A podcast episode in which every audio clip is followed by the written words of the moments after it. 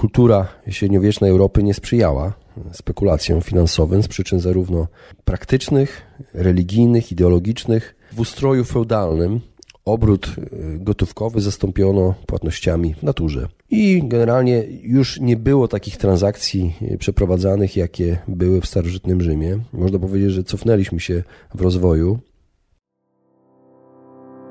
Jak odnaleźć się w finansach? Jak sprawić, by pieniądze służyły realizacji naszych celów życiowych? Na te oraz inne pytania odpowiadają goście podcastu Po o pieniądzach, którego partnerem jest General Investments TFISA i który mam zaszczyt prowadzić. Nazywam się Radosław Budnicki, na co dzień prowadzę podcast Lepiej Teraz i nie jestem internetowym guru zarabiania. Rozmawiam tylko po ludzku o pieniądzach z ekspertami, którzy zrozumiałym językiem tłumaczą zawiłości finansów i to, jak sprawić, by pieniądze nam służyły, a nie nami rządziły. Serdecznie zapraszam. Witam Was serdecznie w kolejnym odcinku podcastu Po ludzko pieniądzach. Dzisiaj będę kontynuował cykl Historia giełdy, historia finansów osobistych i inwestowania. I w ostatnim odcinku opowiadałem Wam o tym, jak zalążki giełdy, jak finanse wyglądały w starożytnym Rzymie. No a dzisiaj chciałbym przejść do kolejnych epok i dowiecie się dzisiaj, między innymi, jak powstała pierwsza giełda i pierwsze akcje. Także moi drodzy, serdecznie Was zapraszam do wysłuchania tego odcinka. Materiały, które dzisiaj usłyszycie, zebrałem dla Was z internetu, między innymi z Wikipedii oraz Inwestopedia. Także serdecznie Was zapraszam do wysłuchania. Najstarszą giełdę otwarto w 1531 roku w Antwerpii.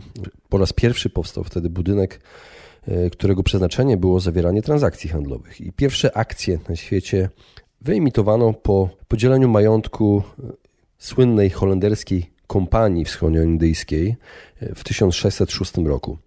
A historia najbardziej dziś znanej nowojorskiej giełdy papierów wartościowych, na, czyli Wall Street, sięga końca XVIII wieku. Z kolei giełdę w Londynie założono w 1801, a w Szanghaju w 1891 roku. Y, moi drodzy, w poprzednim odcinku opowiadałem o rozwoju finansów i zalążków spekulacji giełdowych w starożytnym Rzymie i koncepcja długu sięga właśnie czasów starożytnych, o czym świadczą chociażby starożytne gliniane tabliczki y, znalezione w Mezopotamii, na których y, zapisywane były oprocentowane pożyczki. Jednak zbywalne obligacje były nowszą innowacją, na czele której stały już włoskie miasta państwa z okresu późnego średniowiecza i wczesnego renesansu.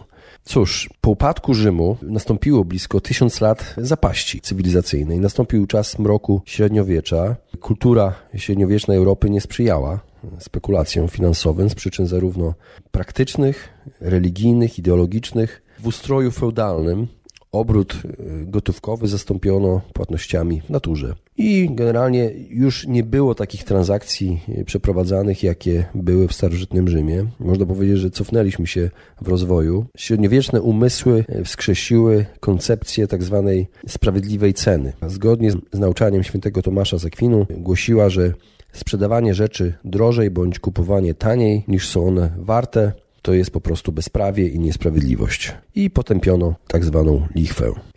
No i pojawili się lichwiarze, którzy handlowali y, między sobą długami i pożyczkodawca, który chciał spłacić pożyczkę o wysokim ryzyku i wysokim oprocentowaniu, mógł wymienić ją na inną pożyczkę z innym pożyczkodawcą. I tacy pożyczkodawcy kupowali również papiery dłużne. I w miarę kontynuacji tej ewolucji y, ich działalności, ci pożyczkodawcy zaczęli sprzedawać papiery dłużne pierwszym inwestorom indywidualnym. I tak pojawili się właśnie inwestorzy. Wenecjanie byli, można powiedzieć, wtedy liderami w tej dziedzinie. Pierwsi zaczęli handlować papierami wartościowymi innych rządów. Już wtedy, już w okresie średniowiecza. W XIV wieku weneccy pożyczkodawcy mieli przy sobie tabliczki z informacjami o różnych dobrach do sprzedaży i spotykali się z klientami, podobnie tak jak dzisiaj to robią brokerzy, maklerzy. W 1171 roku, czyli jeszcze w okresie średniowiecza, władze Republiki Wenecji były zaniepokojone zniszczonym wojną skarbem i zadłużyły się u obywateli, u swoich obywateli.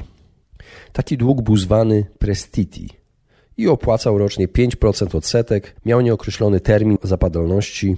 Początkowo był traktowany podejrzliwie, ale stał się cenną inwestycją, którą można było kupić i sprzedać. I ruszył wtedy rynek obligacji, obligacji państwowych. Okazuje się, że były to bardzo solidne instrumenty, dzięki temu, że rządy Wenecji działały bardzo sprawnie i y, Wenecja rozwijała handel w ówczesnym świecie, basenie Morza Śródziemnego i dalej y, z krajami arabskimi, Turcją. Nigdy nie przegapiła spłaty odsetek, co wzmocniło wiarygodność tych papierów, nowych instrumentów dłużnych. A inne państwa, miasta włoskie, takie jak Genua, Florencja, również zaczęły naśladować Wenecję, emitując obligacje, po to, by, żeby finansować chociażby wojny. Później obligacje stały się przedmiotem szerokiego obrotu, poza Włochami również. Były narzędziem, można powiedzieć, instrumentem często używanym przez słynną rodzinę Medyceuszy. Wojna między Genuą a Wenecją doprowadziła do e, zawieszenia spłaty tych odsetek na początku lat 80. XIX wieku, a po przywróceniu rynku oprocentowanie było niższe. Przez kolejne dziesięciolecia obligacje Wenecji były sprzedawane z dużymi rabatami. Inne e, ciosy dla stabilności finansowej wynikały z wojny stuletniej, która spowodowała, że ówcześni władcy Francji, Anglii przestali spłacać długi wobec e, włoskich banków. Pojawiła się też epidemia, pandemia, można powiedzieć, ówczesna, czyli czarna śmierć, która zdziesiątkowała ludność Europy. Można powiedzieć, że jedna trzecia, jedna trzecia populacji Europy zmarła. Opustoszały całe y, miejscowości, całe regiony w niektórych, w niektórych częściach Europy, szczególnie we Włoszech i Francji. Ale idea długu przetrwała tę pandemię. Z kolei akcje. Akcje rozwijały się mm, jako instrument finansowy, rozwijały się powoli. Początki sięgają starożytnego Rzymu, co mogliście usłyszeć już w poprzednim odcinku po ludzko pieniądzach i pojawiły się tak zwane umowy partnerskie.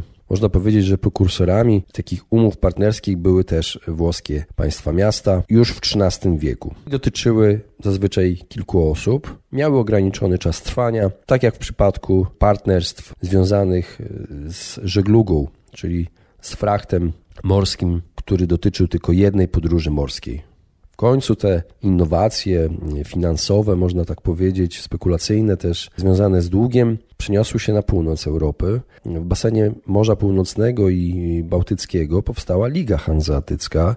Był to taki sojusz miast kupieckich, takich jak Brugia, Antwerpia, które prowadziły kantory, aby przyspieszyć handel. No, takich miast należał też Gdańsk. Termin giełda, który stał się synonimem giełdy, powstał w Brugi, Börse, Börse, Bursa, Jakie są hipotezy dotyczące pochodzenia nazwy giełda, bursa? To po łacinie oznaczało torebka. Lub były też hipotezy, że nazwa powstała od nazwiska e, pewnego e, mężczyzny, u którego w domu spotykali się kupcy. Ten mężczyzna nazywał się Van der Burze. No, do końca jeszcze nie wiemy, jak to wyglądało. Pod koniec już XVI wieku y, kupcy brytyjscy zaczęli eksperymentować ze spółkami akcyjnymi, które miały działać już na bieżąco. Takim przykładem była cho chociażby kompania moskiewska, która zajmowała się, miała zajmować się handlem z Rosją, żeby ominąć Ligę Hanzeatycką. Uważa się, że pierwszą giełdę utworzono w 1531 roku w belgijskiej Antwerpii tam spotykali się brokerzy, pożyczkodawcy, zajmowali się biznesem, zajmowali się polityką, długami i wtedy w obrocie były jedynie obligacje i weksle. I nie było jeszcze akcji. I na gmachu budynku, w którym prowadzono te transakcje, umieszczono napis dla ludzi handlu wszystkich narodów i języków. I generalnie handel opierał się na barterze, czyli wymieniano towary.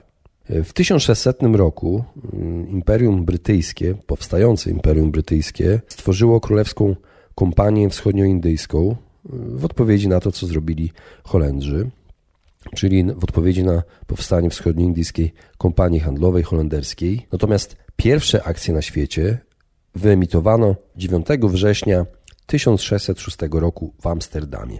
poprzez kupców holenderskich, którzy przywozili nieznane wówczas w Europie przyprawy z dalekich mórz, czyli z Azji Południowo-Wschodniej, późniejszych Indii holenderskich. Przywozili goździki, pieprz i były to wyprawy bardzo kosztowne i bardzo ryzykowne, jak na ówczesne czasy, ze względu na piratów arabskich, ze względu na sztormy i bunty chociażby załogi i choroby na, na statkach, ówczesne choroby. Wtedy najbardziej chyba popularny był szkorbut, dopóki e, w XVIII wieku James Cook nie zaczął wyposażać e, statków e, w ogromnej ilości kapusty kiszonej. Wtedy nie wiedziano o tym jeszcze, że kapusta kiszona zawiera w sobie witaminę C. W każdym razie powodowała, że więcej załogi przeżywało taką podróż i można było przewieźć towary na duże odległości przez długi bardzo okres i załoga była w komplecie na koniec takiej podróży. Więc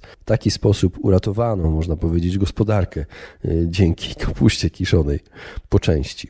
Wtedy Republika Holenderska w XVII wieku, kiedy odzyskała, można powiedzieć, jakby niepodległość od władzy hiszpańskich Habsburgów, miała najbardziej nowoczesną, najlepiej prosperującą gospodarkę w Europie. Holenderscy kupcy, protestancy już wtedy, ten etos protestancki pracy i y, przedsiębiorczości sprawił, że kupcy holenderscy opłynęli kulę ziemską. Można powiedzieć, że kupowali cukier w Indiach Zachodnich, y, tytoń w koloniach y, amerykańskich, inwestowali w posiadłości ziemskie w Szwecji, sprowadzali drewno z Norwegii i potrafili prowadzić handel z Rosją carską. No i niestety też wiele tych przedsięwzięć kupców holenderskich związane była z handlem niewolnikami. Takie to były niestety czasy.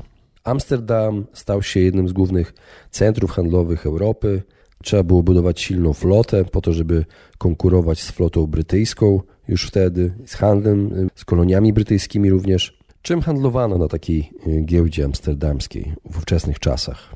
Handlowano usługami finansowymi, takimi jak bieżąca wymiana, towary podstawowe, pakiety akcji, Popularne były ubezpieczenia morskie, był to rynek finansowy, rynek papierów wartościowych. I podróże morskie, tak jak mówiłem, które sprowadzały towary ze wschodu, były bardzo ryzykowne. I aby zmniejszyć to ryzyko, że taki statek e, nie powróci do portu i inwestorzy stracą majątek, właściciele statków od dawna szukali inwestorów, którzy wyłożyliby pieniądze na podróż i opłacając statek oraz załogę z procentu wpływów jeżeli taka podróż kończyła się sukcesem, więc była dodatkowa motywacja dla kapitana i załogi, żeby ta wyprawa się udała.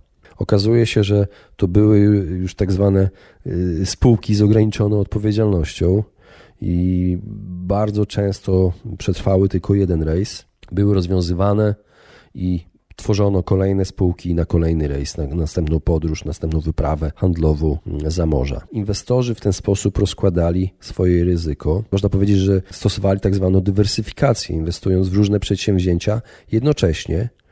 Grali przeciwko wszystkim, których przedsięwzięcia, których wyprawy kończyły się katastrofą. I takie firmy, te ich spółki, emitowały akcje, które dawałyby dywidendę z wpływów y, z handlu, z udanych rejsów i były to pierwsze nowoczesne spółki akcyjne. Te pieniądze za te akcje dały możliwość budowania kolejnych statków, y, zaciągania y, na służbę kolejnych załóg, okrętów i statków handlowych i dawało to ogromne zyski dla inwestorów. Firmy się bardzo rozrastały i żeby ograniczyć ryzyko, y, kupcy połączyli siły i powstała tak zwana holenderska kompania wschodnioindyjska, której Wam powiedziałem wcześniej. Była to pierwsza na świecie międzynarodowa korporacja, która stworzyła swoją potęgę dzięki finansowaniu kolejnych inwestorów, różnych inwestorów.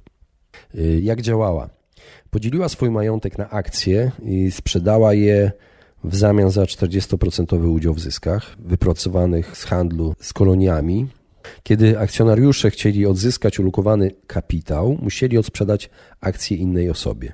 I w ten sposób stworzył się rynek papierów wartościowych, który był napędzany poprzez popyt i podaż. I 60 lat od powstania. Ta holenderska organizacja, firma, spółka była najbogatszą firmą świata. Posiadała 150 statków handlowych i 40 okrętów wojennych do ochrony. Zatrudniała 50 tysięcy pracowników i miała własną armię, włącznie właśnie z okrętami wojennymi. A, jak, y, a kiedy powstała pierwsza książka o handlu akcjami?